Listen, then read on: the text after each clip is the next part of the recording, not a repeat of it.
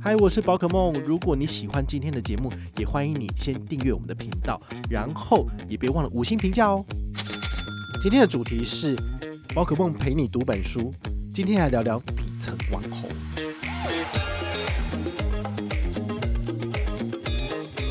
清洁皮肤啊，干嘛干嘛的。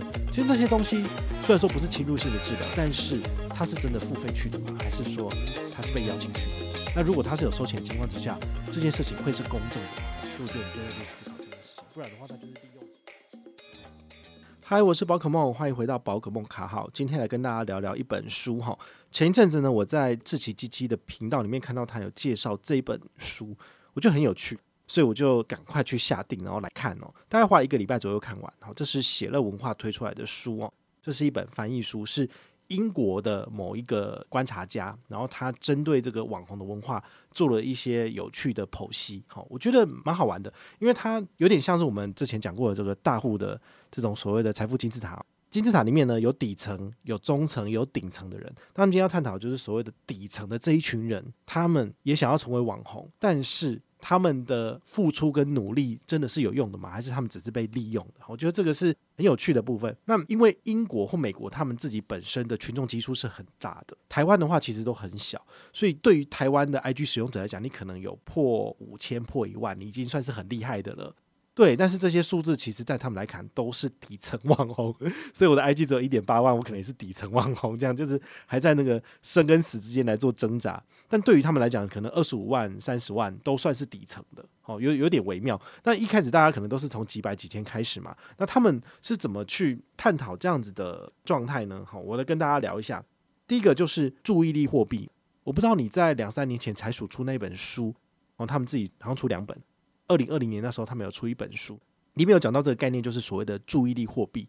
你有没有发觉，你一天大概花八到十个小时在使用手机，在上网？那其实你每天所流失的这八个小时呢，等于就是这些呃社群媒体商所收割的部分。那他就可以把这些时数，这么多的使用者乘上每一个人平均使用的时数，卖给这些广告商。那这些广告商呢，他就可以根据就是有多少人看过他的广告。最后而下单而可以获利，然后他就会称斤称两的把你的时间卖成钱给广告商，所以这些广告商他就会称斤称两的把你的时间从社群媒体平台里面买回来，所以这些社群媒体平台是这样赚钱的。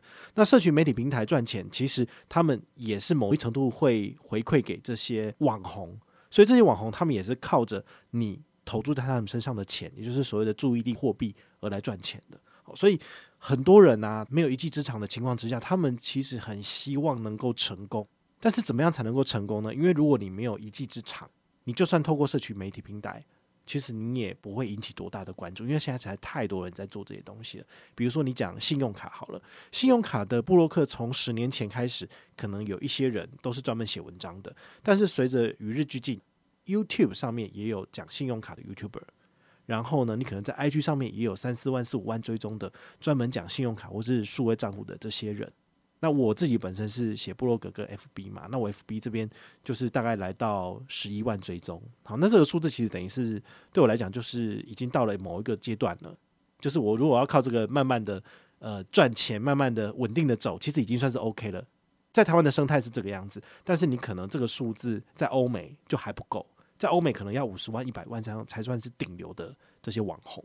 那这些底层的网红，他们到底要怎么去做才能够赚钱呢？他们有分了好几个不同的类别。第一个，比如说是美妆类好了。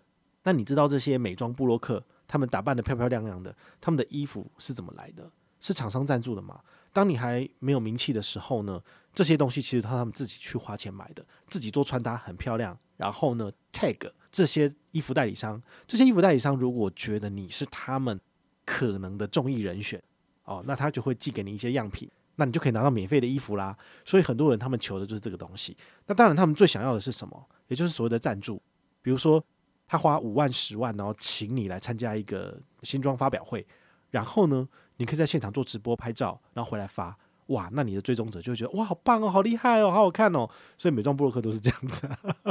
好，就是邀请，然后直播干嘛，然后给你钱，这就是大家最想要的生活，就是可以透过所谓的自媒体赚钱。但事实上，这是很困难的一件事情。很多时候呢，这些底层的网红通通都是被利用了，因为这些快时尚的厂商，他们就是看准了你就是想要红，你就是想要赚钱，所以呢，他基本上不会给你钱，他甚至给你一点点衣服，然后你就帮他就是宣传的要死要活了。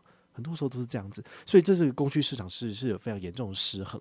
所以我觉得很多时候呢，这些底层的网红他们在做的事情，根本就跟这些零工经济被剥削的人是一样的。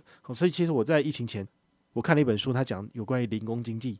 所谓零工经济是什么？就是把你的时间碎片化，然后人家可以给你 booking 一个小时、两个小时，然后你就去打零工。那这两个小时的零工，你可能就可以赚到这两个小时的报酬。但是对于我们有正常工作人来讲，完完整整工作八个小时，然后我们有固定的年终，然后可能有劳工的福利，但是对于这些零工经济来讲，它是什么都没有的。所以回来看这些底层网红，他们也是一样，就是有接案才有，或者是有努力做，可能才有一点点，但大部分时间都是无偿的。所以这其实是蛮可悲的一件事情。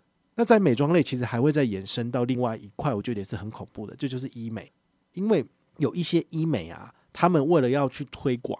所以他们会找这些网红来做免费的，比如说呃做脸啊，然后做一些手术之类的。然后呢，你就可以发什么手术前、手术后的对照图，然后就让人家知道说，哇，我做了这个之后呢，我可能就更接近那些完美的形象，然后就会有男人或者女人爱我啊什么的。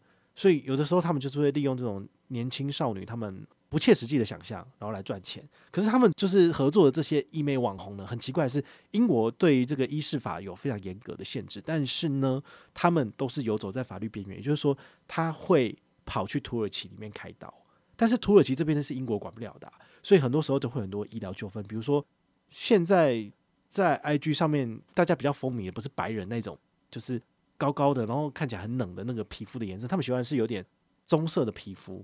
然后有一些白人女生，她们可能就会想办法让自己化妆成可能你是比较像是欧洲的女生一样，好，这是很有趣的一点。那再来就是，呃，如果你的身材，比如说胸部不够丰满，然后屁股不够翘的话呢，可能没有人要看，因为这不是现在的主流。所以他们呢就会试着去做一件事情，就是比如说把你的腰间赘肉抽出来，然后再把它打到你的臀部上面去。但是因为这虽然说是自体组织，但是有可能会有所谓的排斥反应，所以你在手术结束之后呢，你可能就是会遇到身体的排斥反应，就把你的肥肉组织呢就是排斥出来，然后最后就流脓，那你可能还要再去医院做第二次治疗，就是所谓的手术伤害。那这些东西呢都是你看不到的，因为只有成功才敢在上面做宣扬，但是失败的部分就不会看到。当你看到这些成功的案例在上面讲说啊，我做了这个。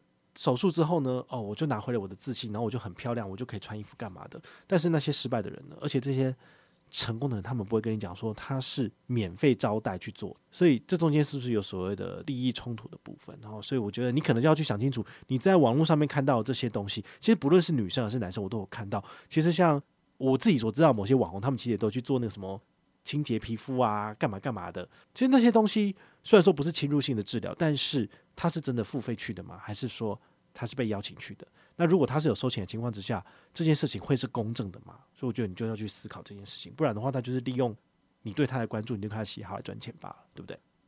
那第二种类别是什么呢？叫做情欲类。好，情欲类的话，这也是这些底层网红会做的一件事情，就是你看到有一些男生很帅或者女生很漂亮，他会不会就是在下面跟你说岛内？我要过更好生活，所以大家可以抖内给我。所以你有没有抖内给这些这些网红跟直播主呢？好，这是一种类别。那另外一种就是，这是我的 OnlyFans 账号。那如果你去加入的话，你就可以看到他所对你做的一些其他事情，然后可能是这个全裸的啊，或者是有一些其他的这个部分，其实他都是游走在这所谓的黑灰色地带。对，就是 IG，你当然不能够发这些色情裸露的东西，但是呢，你如果加入了 OnlyFans。那么你在里面呢，你就可以针对你的粉丝来做出一些特别的照片或是影片，那他就可以收费了。所以很多人是靠这赚钱的。但是你必须要去思考一点，就是当你成为网红之后，你应该是回不来了。对，因为 你放在网上的这些照片或这些影片，其实一定会流传出去的。流传出去之后呢，你要去思考一下，当你衣服脱掉了，你要再穿回来，其实是非常困难的。那大家就觉得说啊，你就是这样子而已嘛，都看光了，有什么特别的？所以我觉得你如果要往网红或是往网黄的方向走，你可能都要去思考一下。第三个类别呢，叫做歧视类的。好，歧视类的这叫什么呢？很微妙，台湾可能没有这种状况，就是他们有一群白人至上主义的男人，他们就喜欢去看某些奇怪的直播主，就是只是只会骂，比如说他们丑女。然后他们就是有非常严重的种族歧视，歧视黑人或歧视同性恋者之类的。然后呢，他们就会看那个直播主在直播的时候呢，可能就是就会打电话给警察，然后去报一些假的报案的模式。然后他在直播的过程里面，忽然间可能就会被警察临检，干嘛被压在地上，他们就觉得很好笑。然后做了这件事情之后呢，诶，打赏就来了。所以这是一个非常非常微妙的一个状况。可是这在台湾比较不常发生，就是你可以在直播的平台里面，然后去。辱骂这些充满严重的歧视字眼，或者是这些不堪入目跟性有关的这些凌辱的字眼，但是呢，直播主他们却甘之如饴。为什么？因为他可以收到抖内。也许你今天骂他骂的不够狠，他就没有钱。那这种我真的觉得是有很严重的 M T 值。哈，这里面也有去讲到。第四类别是诈骗类，哈，诈骗类是什么意思呢？就是大家都想赚钱，然后有些人呢就会傻傻的上钩。只要你开始稍微有一点点人追踪之后呢，可能某些奇怪的厂商就会找上你，那他就跟你讲说：“哎呀，我们这边呢有这个我们自己自产自制的水晶，这个水晶呢它的成本可能是两百美金，但是呢我们现在要免费送给你，你是我们亲选的品牌代言人，但是呢我需要你。”支付运费就好，那这个东西我就送你哦，大家就很开心，他说哦，我只要支付运费，那运费可能就是二三十块嘛，对不对？但是你不知道的是，它这个水晶只是一个平常的玻璃，然后你可以在淘宝上面买到，那他赚的是什么？他就是赚的这个运费的部分，然后就是大量的运费，对不对？好，他可能不是找一个品牌代理人，找一千个。你这个数字，这个金额二十美金乘上一千就多少？就两万美金哦，可能就非常非常的多了。所以这就是所谓的诈骗，好，所以你也可能会遇到这种情况啦。那再来还有什么？金融类，金融类是我觉得最近我看到我自己最心有戚戚焉，因为我在做 KOL 这一段时间呢，我至少收了。有五十封以上类似的东西，这东西是什么？就是哦，我们现在呢有一个新的加密货币要上市了，然后我们有一个这个晚餐餐会，我们有邀请好多好多那些大咖的网红，什么都要一起来哦。那你有没有兴趣要要加入我们呢？然后未经世事的人呢，他可能就会好啊，我来加入。然后加入之后，他可能就做了影片，然后跟你讲说啊，他现在这个货币就是怎样怎样怎样。那你现在只要在这个时间点买，你就可以上去了。殊不知你这东西呢，就是所谓的老鼠会，也就是说，越早上车的人。他是不是就是可以拿到后面的分润跟酬佣是越来越多的？那甚至他可以透过这所谓的介绍费，我介绍你一个人加入，我可以拿到五十块美金或者是一百块美金。那我介绍一百个人，我是不是就好几万美金了？这个上千元的美金呢，就是他的固定收入了。但是老鼠会总有一天是会倒掉的。当没有人再去使用这个东西的时候呢，它就整个就垮了。所以这个东西很容易出现在金融商品，尤其是所谓的加密货币里面。比如说这个比特币，它就是大起大落，然后甚至它没有办法在现实世界里面直接来做支付。它其实是一个感觉上跟我们现实的生活是很疏离的一个东西。也许你是最早去入场买到比特币的人，那你当然水涨船高啊。可是它每过几年就大跌又大涨，大跌又大涨。其实我真的觉得。还是少碰为妙吧。那甚至还有另外一种诈骗的风险，叫做差价合约。好，差价合约它在里面也有提到非常非常多的论述，大家都可以去看一下，然后可以去理解一下这东西到底是什么。那尽量就是让自己不要去参与了这些所谓的不对等的游戏。我自己虽然说我介绍过一些差价合约，但是事实上我还蛮少用的，是或者是我会使用它对我比较不那么不公平的地方。好，所以我觉得这个基本上大家还是要用脑子去想一想，这是很重要的。